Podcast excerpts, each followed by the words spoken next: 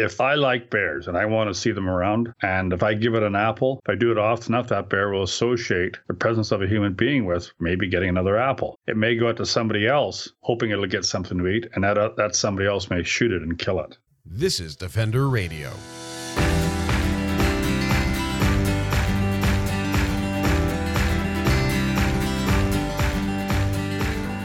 I'm Michael Howie, and this is Defender Radio.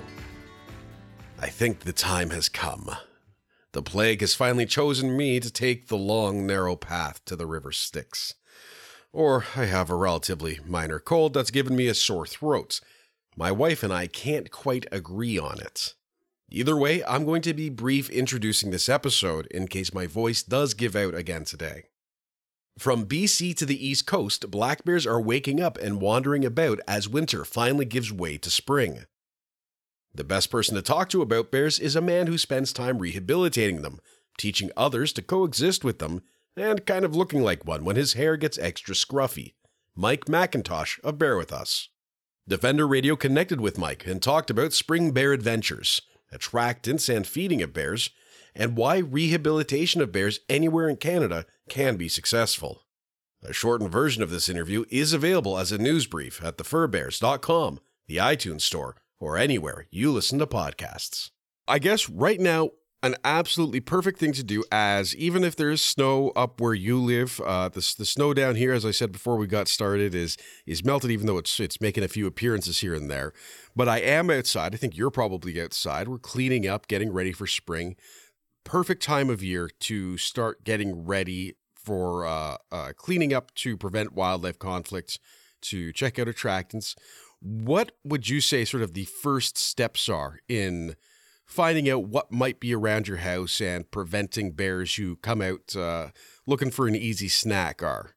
Well, you know, uh, this time of year, whether there's snow around or not, all winter people have been trying to help the birds out by feeding them. Mm-hmm. Once the snow goes away, the birds really don't need that extra help. They can forage for themselves. It's even better for them, actually. However, when the snow goes away, the bird feeder should be put away for sure because uh, bears love high calorie foods, and sunflower seed and Niger seed are high calorie foods. So even if there's a bit of food on the or snow on the ground, a bear can be attracted to a bird feeder if the wind's blowing in the right direction from a few kilometers away. So bird feeder should go away when the snow goes and not come out again until the snow returns. That's an easy step. I'm already barbecuing though, and this is one that surprised me when I first heard it is the little grease trap, the little tinfoil thing underneath my barbecue is enough to draw in bears from from a distance. Maybe not in downtown Hamilton, but uh, uh, in areas where bears are hanging out, it's enough to draw them in. It is, and that doesn't mean that that grease trap or the grease in your barbecue is edible. It's just the smell of it. Mm-hmm. They'll come in and they'll they'll inspect it. They'll check it out, i.e., knock the barbecue over. because it might be looking for that hamburger or whatever was barbecued there that's no longer there. The grease just smells like it. Mm-hmm. How do they feel about early season asparagus? I don't know. Yeah. I don't think they feel anything about asparagus. I haven't. I've never observed them eating it. All right. Um, well, now, we, matter of fact, if it's if it's cooked in butter, that might change. Okay. Uh, I think we just use a little bit of olive oil, but we'll see. We'll see. Okay. Um, I'll let you know if any bears show up um, in downtown Hamilton if they show up in downtown Hamilton, I think there'll be panic. well, when we have all of raccoon out during the day, there tends to be panic. So, yes, I, I think the bear would probably uh, not be well received. But that is something that is common, I think, in a lot of communities across Ontario. And it, people forget how big Ontario really is. I think when when we talk about bears, it's it's sort of it's funny because we have this mixed geography and a lot of these lessons are going to be applicable in various areas. And I remember the first time I saw a black bear after growing up as a city kid. And I thought, wow, it's so big. And I do I need to remember to do I stop, drop, and roll, or do I pretend to be a dead fish, or what do I do? And the bear looked at me and just took off running in the opposite direction. Um, and ever that almost since, always happens. Well, yeah, and that's been my experience with bears pretty much ever since then. It's oh, I got a great picture of this bear, and it goes, oh no, I'm out, and runs away. But we do see videos online. There's the I'm sure you've seen the funny video of the most Canadian way to get rid of a bear, where the guy's on his yes. back porch and says, "Go away, bear. I need to go to work." You um, politely ask, yes. Yeah. what what should people do? Uh, and I guess this is a very broad question, but if we see bears around, so we'll use the example of uh, perhaps somewhere more like North Bay, uh, where you've got kind of got an interesting mix now of suburban, urban, and rural. If a bear is in the backyard, is it something we should be worried about? Is there, you know, a, a respectable distance we should keep? Um, or is it as simple as saying, hey, bear, go away? Well, I think, uh, first of all, if there's a bear in the backyard, don't really need to worry about the bear harming anybody because they're not that dangerous unless you unless somebody does something really silly like tries to grab a hold of it or something like that, mm-hmm. or lets their dog go after it. Because dogs do antagonize a bear, and quite often the bear will chase a dog right back to the person who is the dog's best friend. Yeah. But back to the springtime. Uh, when bears first come out of the den, they are not ravenously hungry like often is shared or read or talked about on the radio. That's that's totally not true. It takes them a while to build up that hunger and need for feed just because they're wandering around with nothing to eat and using up energy. So that doesn't mean they won't take advantage of a nice food source like sunflower seeds and a bird feeder. So if a bear is in somebody's backyard, like you said, Mike, it's not there because it's looking for a good time or looking to visit the people. It's there for a reason. And that means it is an attractant. So the first thing to do is figure out what's attracting the bear. Once the bear leaves, go out and walk around and clean up that bird feeder and uh, take it away, clean up the feet, uh, seed on the ground, and don't put it back out again because people will tell me, well, I put my bird feeder away at night, but take it out during the day. Well, they still smell the seed that's spilt on the ground. So if the bird feeder is only put away part time, it'll still attract bears. And not just bears, like coyotes and raccoons and foxes other animals are also attracted to the same attractant that a bear may be. So if it's in the backyard, it's there for a reason, and it's because there's something there for it to eat. The best way to discourage it is to take away what it's coming to eat. That is the same thing my wife does um, if I'm bugging her. Uh, is she just puts food out in a certain area and I go over there. Um, That's right. And talking about feeding bears, this is something that comes up, and there is and I won't go into the the ins and outs of all this, but there are some people who say, "Oh, we can feed bears and coexist with them, and that's okay." And there are times when I have heard about government intervention programs, which is uh, a strategic feeding of bears due to, say, a certain crop shortage or increased conflict in one area. When we're talking about feeding, for the average person, and again, I'm not talking extenuating circumstances, I'm not talking research. I'm talking those of us living either in a rural area, an urban area, wherever there may be bears. Is feeding always a no-no or are there times when it's it's okay to give a bear an apple? The general public shouldn't feed them. And that the reason I say that is because if I like bears and I want to see them around, and if I give it an apple, if I do it often enough, that bear will associate the presence of a human being with maybe getting another apple. The problem is it may go out to somebody else hoping it'll get something to eat, and that, uh, that somebody else may shoot it and kill it. Mm-hmm. So, should not be fed under any circumstances. They're quite capable of finding their own food sources. They're an omnivore. They eat many different types of food. And because of that, the grass and leaves and anything else in between. So they do not need, need to be fed by people. And unfortunately, when they are, they eventually end up dead. And my purpose with Bear Education at Bear with Us is to make sure that doesn't happen. One of the other elements that that comes into play with feeding, and this is something that is often hard to show, but when it happens, it, it often is tragic, and I can think of two examples, one involving deer, one involving a coyote, is it changes their behavior so they will take risks they may not normally. And in particular, in some areas, that means crossing roads that they wouldn't. There was one uh, incident a few years back in Stanley Park in Vancouver, and people have been feeding the coyote and feeding the coyote and started uh, feeding the coyote in another location. So the coyote would cross a busy street every day to go get food. And sure enough, eventually the coyote was hit by a car. Uh, there's another incident of, uh, and I don't know if there was a necessarily tragic outcome. We only heard a bit about this as part of research. And I think you were actually at this conference. Um, someone had studied uh, deer movement in urban Manitoba. And she showed that the deer were making these really weird behavioral patterns. Like they were crossing areas that didn't make sense to cross. Uh, they were getting in front of cars and getting closer to people than they ever would. And it turned out all it was was one person feeding the deer, and it completely changed their movement. Uh, so I imagine there is also similar concern of that with bears, particularly when we consider, as you said, that bears are hunted throughout much of Ontario. For most of the year when the snow's not on the ground. Mm-hmm.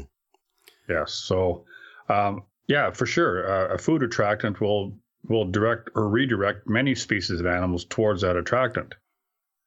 And people don't get too excited when they see a deer, they get the camera. Or if they see a fox, quite often they'll get the camera. If they see a bear, they look to get the gun. Mm-hmm. And uh, that doesn't mean the bear is dangerous, just that means what that's what people's perception is. Yeah, when it comes to carnivore hunting uh, or predator hunting, even though they are omnivores, are they classified as carnivores? No. No, they're not. No, they have a, they have a dental pattern that uh, reflects a carnivore, mm-hmm. but they're an omnivore, uh, and they're primarily vegetarians. Yeah. Over ninety percent of their diet is vegetarian. So if you want to call them predators, they're predators of grass and berries. Oh well, there you go. See, I learned and, uh, something new today too, uh, because I would have classified them in my brain uh, as carnivores or predators. Uh, and that's why we have these conversations so we can all learn. Well, you know, uh, to call a bear a predator, a black bear, mm-hmm. that's that's a sensational term because in the movies and in TV documentaries, it makes them sound potentially vicious, and they have the claws and the teeth. The teeth, for sure, would make them look like a carnivore, but uh, they rarely eat anything that's meat unless you want to count insects. I'm okay with them eating insects. I'll be honest. Um, but and that, small rodents like mice, but primarily it's vegetable matter.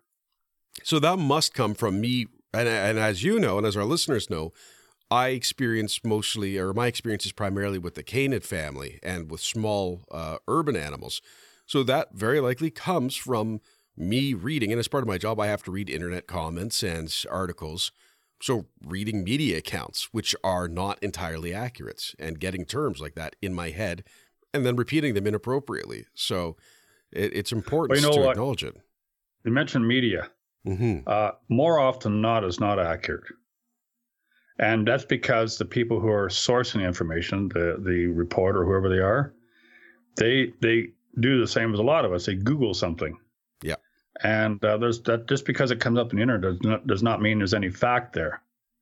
And misinformation gets spread so quickly. And when it comes to bears and and other animals that people are afraid of, um, the misinformation is far more exciting and sensational to repeat than the truth. And the truth when it comes to bears is they're really dangerous to people, and they're definitely not out to eat people, but they're definitely not out to really kill and eat anything in most cases. Mm-hmm. You know, in northern Ontario, sometimes they'll kill a deer fawn or a moose calf, but that's more of a rarity than a commonality. And uh, most bears eat what the mother bear shows them what to eat by example. And most often, that is, like I said before, is vegetable matter berries, nuts, grasses, leaves, and sometimes insects. Talking about education, one of the things that's come up, and we won't go into the politics of the situation because it's neither here nor there, uh, is the rehabilitation of black bears as a whole, and particularly orphan black bears. Now, in Ontario, you do that, and I believe there's one or two other facilities that handle rehab of bears. Uh, and in British Columbia, I think there are three organizations that handle rehab of black bears. That's correct. Yes. Is well, what is the process? I mean, why why can we rehabilitate black bears? What works in the favor of this process for those who are well, orphaned or injured? Okay, so one thing that works in the favor is the animal itself. And largely it's because it's an omnivore. There's many food sources that will keep a bear happily content and nutritionally uh, satisfied. So they're intelligent animals, very intelligent. They're intelligent rivals out of the great apes. Hmm. and they have very good memories, which means that if they find a food source in a certain location, say a berry patch, um, they won't forget that. They'll visit that when they need to for years. And sometimes they won't go to that berry patch for five or six years until there's a food shortage where their home range is.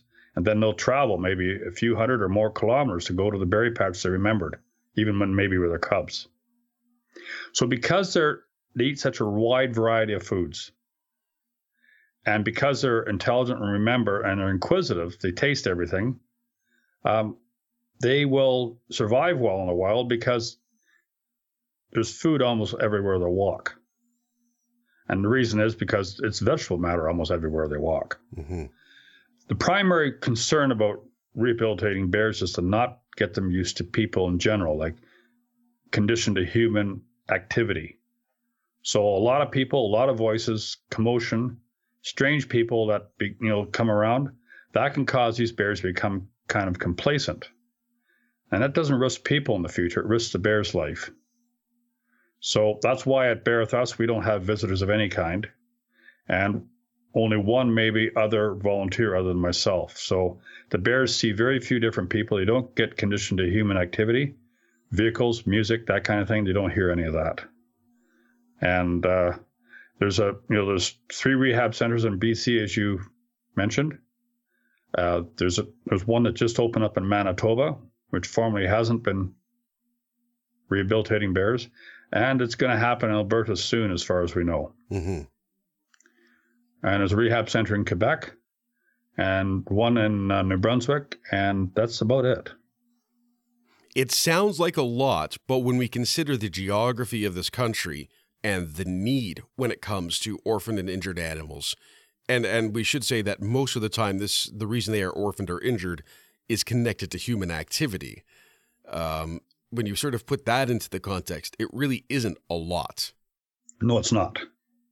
And we also have to remember that the context, like the, you know, if Bear With gets 50 cubs in one year, we might have like a very small percentage is what we've helped. Mm-hmm. So we can actually do a better job of helping bears by helping people understand them, by educating them because that'll save more bear cubs in the long run because uh, people won't react um, in a wrong way. You really lethal lethal control is really not necessary. We're, we're, we call ourselves a smarter species. Well, you know, we we need to act that way as well and figure out better ways than lethal. Is it like with coyotes? in that if we were to say there is a conflict situation arising and there is a bear visiting an area that is densely urban um, or they are exploring the garbage of a neighborhood um, and potentially scaring people uh, and I don't know, maybe coming into conflict with a dog, whatever the scenario may be. If we were to, for instance, remove that bear another bear could come in and repeat the behavior because the environment hasn't changed. I mean that that's how we approach it with coyotes. Is it transferable? Absolutely. Like there's no point in uh, removing the bear, i.e., live trapping and taking it somewhere else if the food attractant's still there, because for sure there'll be another bear show up eventually. And bears are smart animals. They, if they if they smell a bear trail where there's a bear going the same direction regularly over and over again, they know that it has to be a food source because bears don't waste their time wandering aimlessly around. They're always looking for food. So if there's a bear trail leading to somebody's backyard and that bear trail's regularly used and fairly fresh, that'll bring other bears in just because of the one bear doing that every day. Hmm. So by removing the food source, not only will the bear that shows up go away because it won't stay around if there's no food, other bears won't show up. what can people do if they want to see bear rehabilitation be successful? Whether it's in British Columbia and Ontario, where there are existing opportunities, whether it's in Alberta, where there is a need and we hope uh, it will be happening very, very soon, uh, or in Manitoba, where, as you said, there's a, a new place. What are the things they can do to support these initiatives? Well, I think uh, to let the government of the particular province know that lethal control is unacceptable. Shooting five pound or six pound bear cubs is unacceptable. Um, like you mentioned, almost all bears and other animals too that are orphaned or injured rarely is it due to an activity that other other than human activity. So whether people shoot them or hit them with vehicles or whatever goes on, it's almost always human activity that caused the injuries in the orphans. We have a responsibility to try and rectify the damage we do to wildlife and the environment. And one of those ways we can rectify or help compensate for the damage we do is is encourage rehabilitation centers. Because I think that a rehabilitation center might look after a certain number of animals per year. But the education, the, the opportunity to speak to people about these animals and understand them will help more animals and they can actually rehabilitate and release back to the wild, you know, by on an individual basis. So that's more important, I feel, that is the education because that saves hundreds of bears, not 20 or 30 or 40 or 50. And those who would like to support the efforts of, of individuals like yourself, uh, I imagine there are maybe not volunteer opportunities very often, but there are other ways they can contribute to uh, to the efforts. Well, in the case of Bear With Us, they can go to www.bearwithus.org and they're going to see educational videos and they're going to read a lot of information about bears and they're also going to read information about Bear With Us and how to support it. So the, the you know if they're interested, the op- opportunity is there. In closing, I like I would like to leave people with this quote. And the quote is from Dave Smith, who wrote a book called Backcountry Bear Basics. And here's the quote People can live with real bears. It's the bears roaming the wilds of the human imagination that are impossible to get along with. So that, you know, that goes right back to the misinformation that we so often hear and read about. The real animal is totally different than what exists in most people's minds. Thanks for the opportunity to talk about bears. To learn more about Mike and Bear With Us, visit bearwithus.org. He can also be found on Facebook, Twitter, Instagram, and YouTube. Thank you everyone for listening, and remember to share the podcast with friends and family, subscribe, and leave reviews on iTunes. It helps us get found by even more people. Until next time, I'm Michael Howie for Defender Radio, reminding you to stay informed and stay strong.